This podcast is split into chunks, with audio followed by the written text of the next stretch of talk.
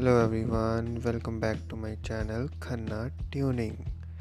So today I'm going to talk about from one of my write-ups that is on stock market how stock market from crash to highs has given hefty returns in the past too and I'm also expecting from this time too it will give a hefty returns to the investors.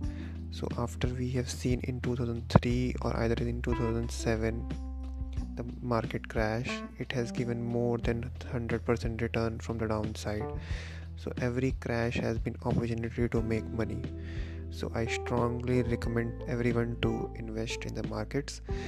So it is also right that if one is making money the other and other might be losing on the other hand but we need to be on the right hand side. So this recent crash has also given chance to make money. If you don't have any knowledge on equity then i recommend you to that you must invest in other options. There are also very other various options available in the market.